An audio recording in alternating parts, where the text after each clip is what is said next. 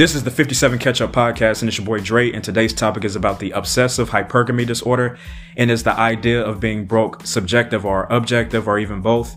And my stance on this, to start off the conversation, is that, a lot of times, you hear so many women online, especially the content creators on YouTube and Twitter and Instagram and all of that, they talk about, oh, they don't want to deal with a man that's, broke or making less than six figures and everything like that. So I would like to kind of break it down in this video and kind of go over the false idea of them finding that type of man.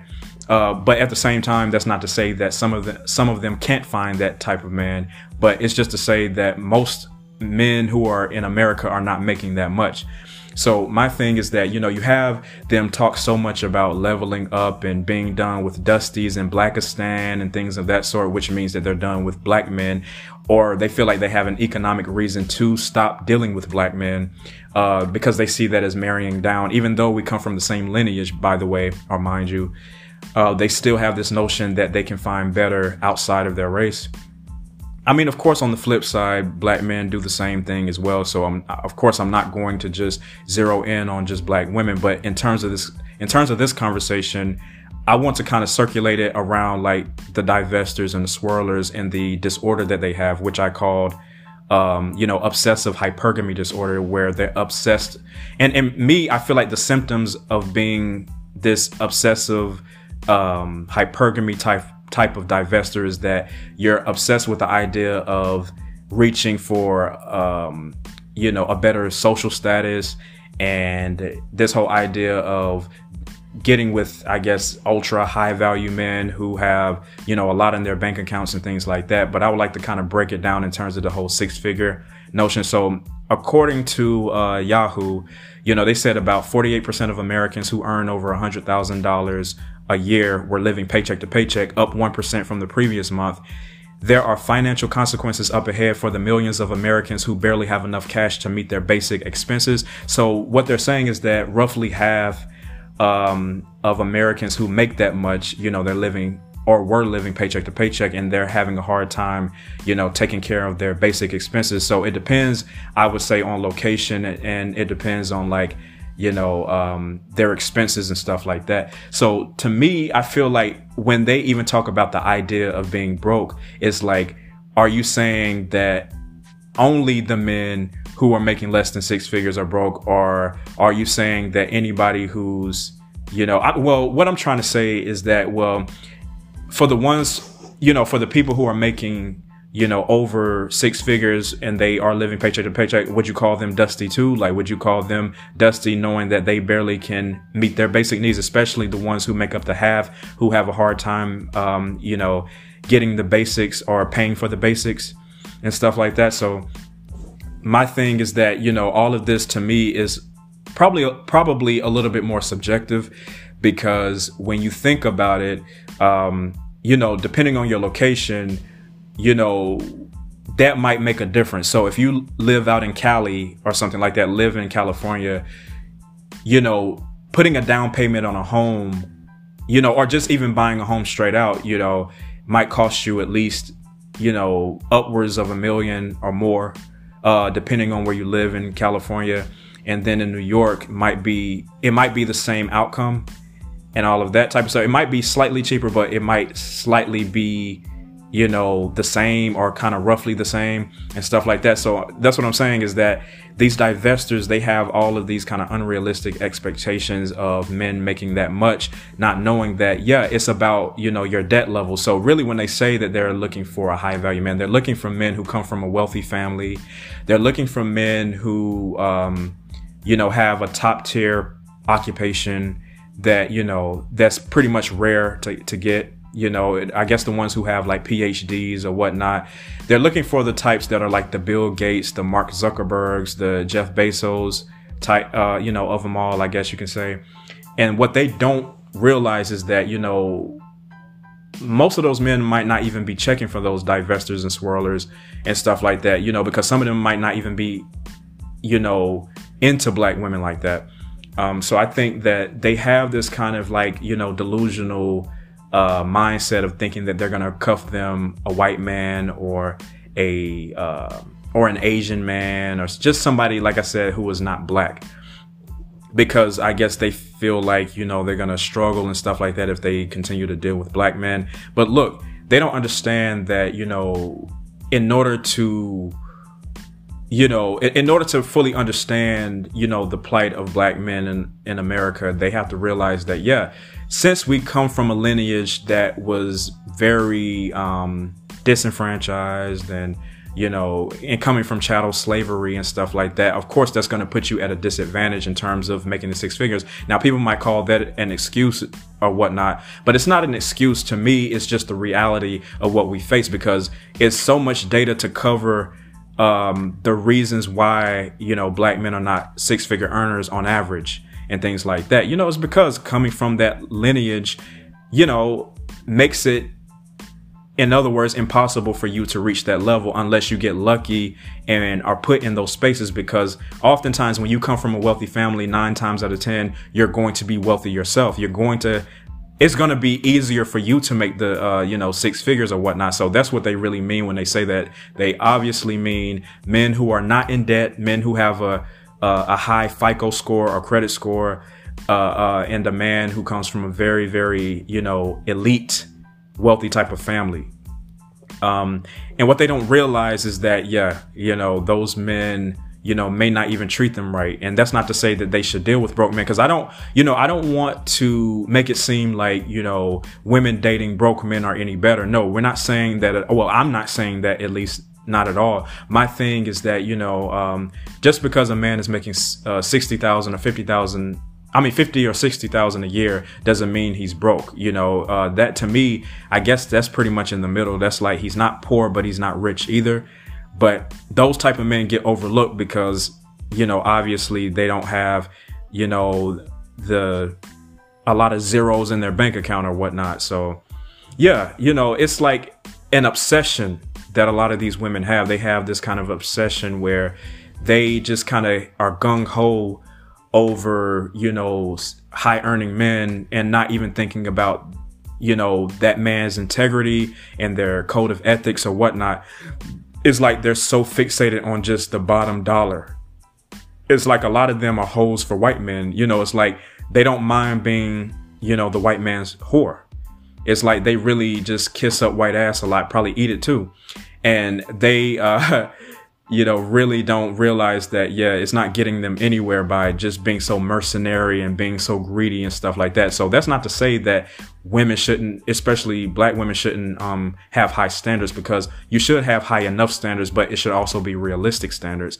And that's my whole thing with this whole notion of thinking that you can just get with any high value white man or high value Asian man and then think that your life is just going to be, you know, perfect and you're going to be able to live in luxury.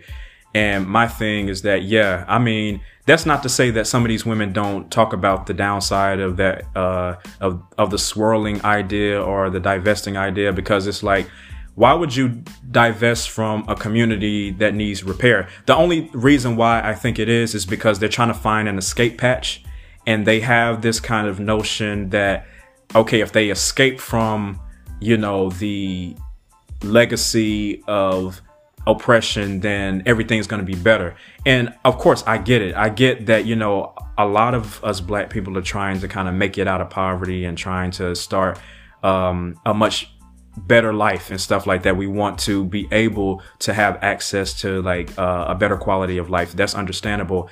But for those divestors to really throw black men in the trash, and by saying, you know, they're not, you know, trying to be a part of Blackistan, you know, the fact that they refer to the community as Blackistan and call all black men Pookies and Ray Rays and, you know, call us bullet bags and nakers and stuff. I'm like, these women obviously have been traumatized by a lot of black men as to the reason why they have this obsession of, like, you know, being very disparaging towards black men and, you know, pedestalizing white men, especially rich white men. And my thing is that, yeah, they really just, you know, don't understand the fact that, you know, doing, I guess, the thing that is more realistic. I don't want to sound like I'm rambling or anything like that, but I'm just saying that, you know, you hear so much about these women, you know, saying these things and always trying to make black men feel bad. And, you know, they have such a misandrous type of way about them where they just hate black men a lot of times. And I'm just saying, look, you know, America created this whole thing of black men not being able to make the six figures. We didn't create this thing. We're only trying to make it out here, you know. So my thing is that, to me, I don't think the women like that, they don't appreciate the hard work men do. It's not really about the hard work some men do. It's more so about how much money they make. So it's like, even if it's ill-gotten, they feel like that's all that matters to them in terms of like the money. So if it's ill-gotten wealth in terms of like them exploiting people at, from the bottom or at the bottom or something like that, they feel like, okay, well, they'll still go after those types. Because usually when people come from wealthy families, those wealthy families are usually exploitative towards those at the bottom. That's usually how it works a lot of times, especially if they're owners of a company. They exploit employees to increase their profits. And that's just, you know, the whole notion. So it's like they're trying to chase after the elite lifestyle because they've never had it before. Usually women who've never had it before, of course, they, you know, become so obsessed with it, you know.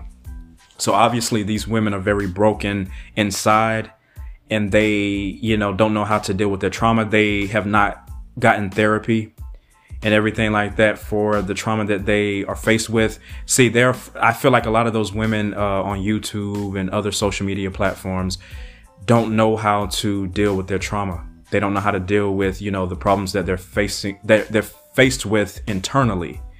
They just get so caught up in this whole notion that, oh, well, getting with a high value man is just going to somehow take all of your problems away. No, that's just a Band-Aid. That's just a Band-Aid to your problems, but it's not going to heal the wound because that wound is still there, even if you're with a high value man or whatnot. You know, you hear, you know, women like Chrissy and, you know, Kristallin Carrison and, I think it was another one named Kristallin or Crystal or something like that, on, YouTube, you know, saying all that, you know, nonsense about black men, saying that, you know, we are, less than and all of that. Well, also too, you can include Cynthia G in the mix because she also said things about black men by, you know, we're just no good and we're just less than and we're just the bottom of the barrel and things like that. I mean, the fact that you just turn into somebody that's very anti-black and especially anti-black male, you know, it's like, what have we done to deserve this? Now, I get that some are dusty. I get that some do have that mentality in terms of, you know, treating you a certain way. I get it. I completely get it. But don't, you know, hold all of us accountable for what some do, you know. And that's my issue, is that they oftentimes try to blame every single black man for treating them wrong by what some did. In other words, what I'm trying to say is that they have had a lot of bad experiences and they tend to just kind of lash out at every black man and stuff like that. It's like the words that they use for black men online is always negative, always very negative and stuff like that. It's like they rather weaponize our oppression against us rather than, you know, acknowledge the fact that, yeah, we are oppressed, not because we chose to be, but it was by design. And knowing that these women don't look up data and everything like that, they don't look up accurate data. They might look up data, but not accurate data to kind of like frame everything in a way where it makes a lot of sense. That's the reason why I think they're leading their followers astray. You know, it's like a cult. You know, a lot of these women, I would like to diagnose them with obsessive hypergamy disorder. That's the reason why I came up with that phrase, is because I feel like it is an obsession. It's an obsession with status and money and, you know, prestige and things like that, because a lot of those women obviously never had that before. So of course they're striving to get it, you know, and they're stressing themselves out by trying to cuff them men who can give them that lifestyle. And I'm just saying that, yeah, I mean, why not just, you know, treat men with respect and not just always have an ulterior motive in terms of what you're trying to do. Because a lot of those men know that you have an ulterior motive behind what you do. So my thing is that, yeah, these women are just kind of leading a lot of the women that follow them astray. And it's quite sad that they think like that.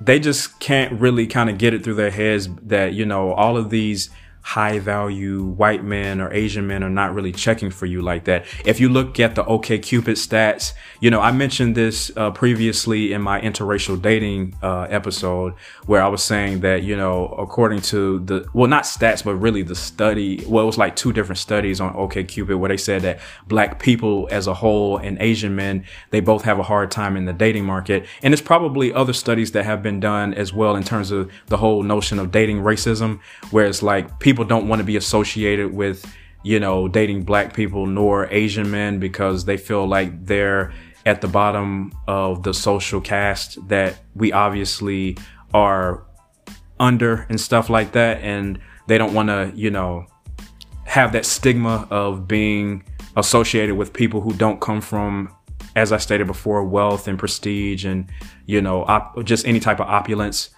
And that's, you know, mainly the reason why, you know, oftentimes in the dating market, we're not seen as like desirable and things like that, is because of that notion of like coming from American chattel slavery or just oppression.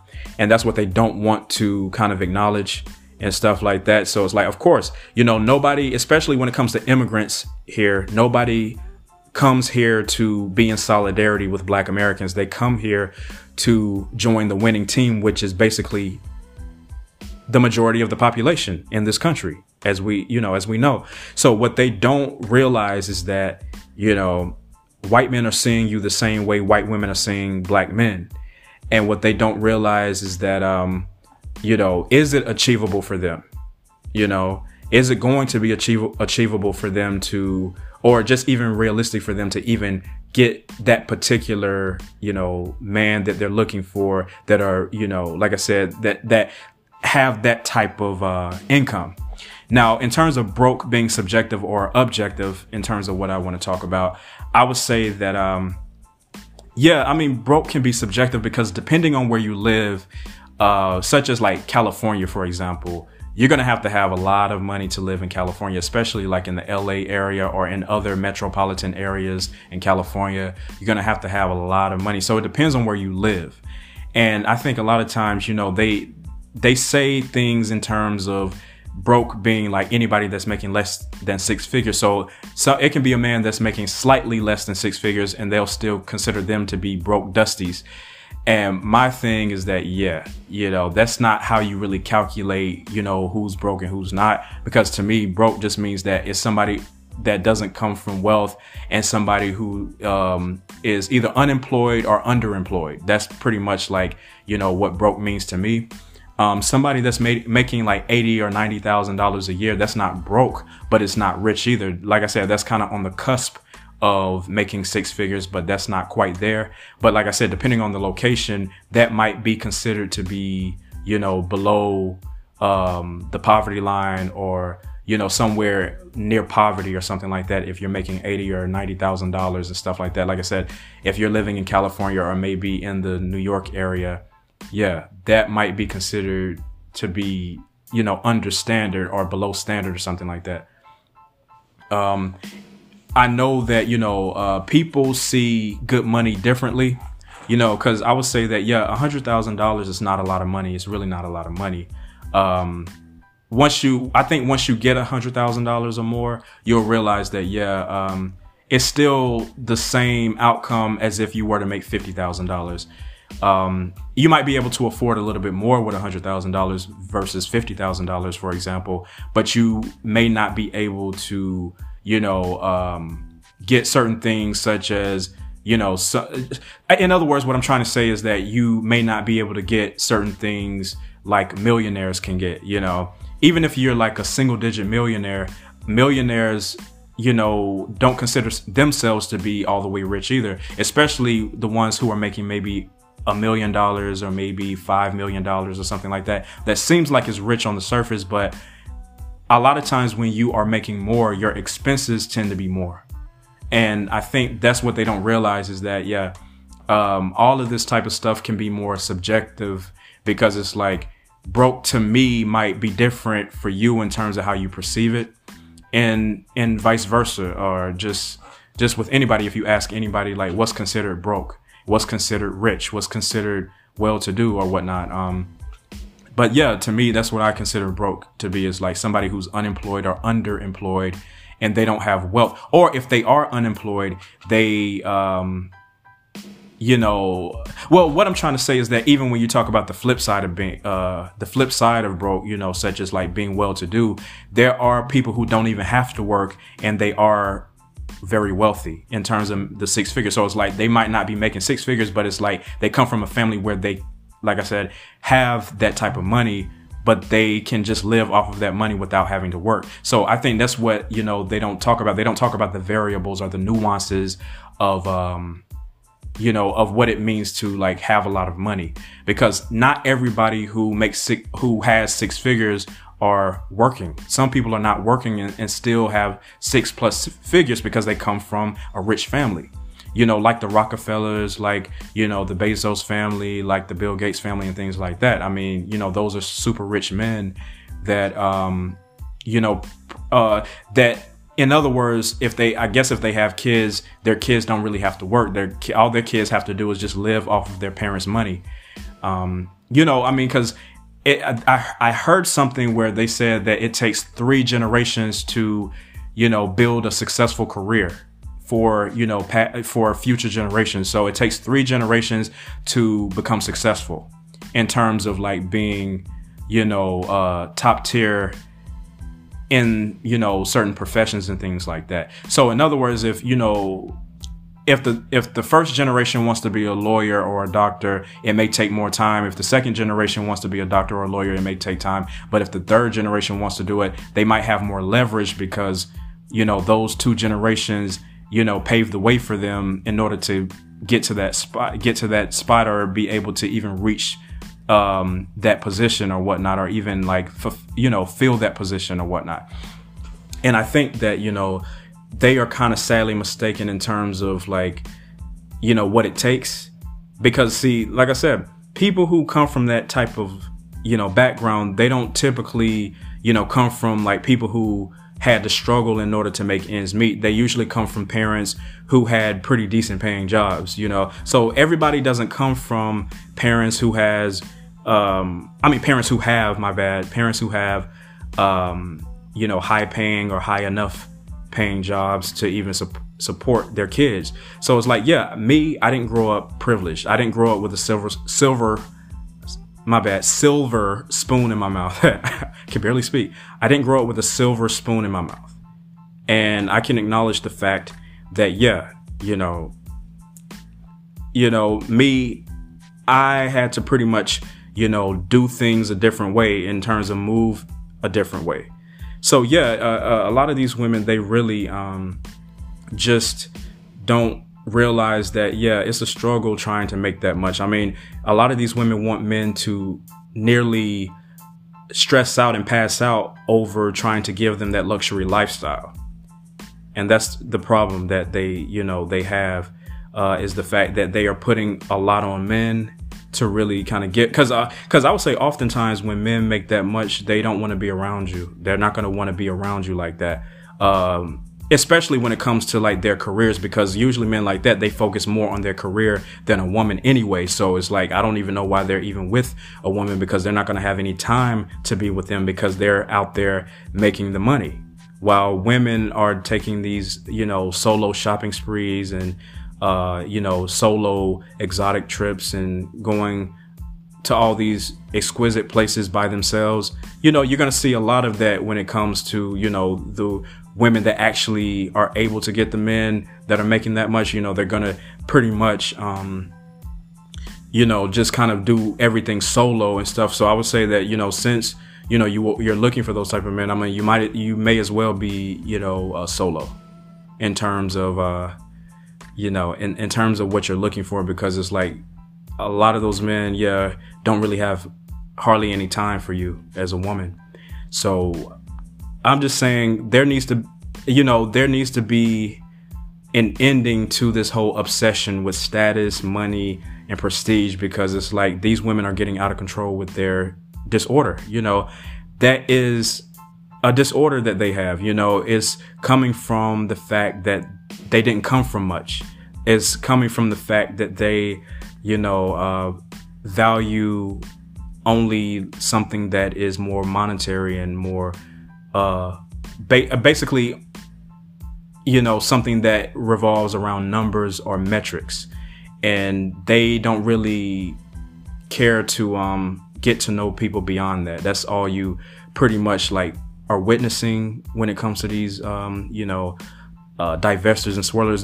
They're pretty much like hoes for white men, as I stated before. They're just pretty much hoes, and they don't know how to like open up to anybody because they are so broken and everything like that. Is like, come on now, you know, like these women really got to do better with their mentality. You know, really reevaluate their thinking. They need to really reevaluate their thinking in terms of like what they can get and what they cannot get, you know, because I would say that most white men are not really into black women, as I stated before, just like most white women are not into black men. Usually, as I stated before, even in my previous episode regarding the interracial dating, this is another thing I said that most of the time, you know, they're checking for their own people, you know, they're not really, they, you know, and then at the same time, you know, they are using most of us as a fetish. I'm talking about both black men and black women. They see both of us as just a fetish that they can kind of like, you know, use to get their sexual, you know, desire, sexual needs met, I guess you can say. You know, because I mean, just think about it like this. I mean, like back in slavery times, you know, both black men and black women were only known to be the shoes, you know, just the shoes that everybody, you know, wears so that, yeah, the shoes that everybody wear. So that way they can, you know, just use us as a mule, you know, so we're still used as mules even in the dating market. So it's like when it comes to the whole sexual thing, they always gravitate towards either black men or black women. But when it comes to starting a nuclear family, when it comes to, you know, trying to do something that's more secure, it's like they don't want to have anything to do with us because of that stigma. So we pretty much know that, yeah, that's the mentality of America, is that we're just used to just be people to exploit rather than people to start any type of family or start any type of relationship with. So that concludes this episode, and I will talk to you guys soon. Bye.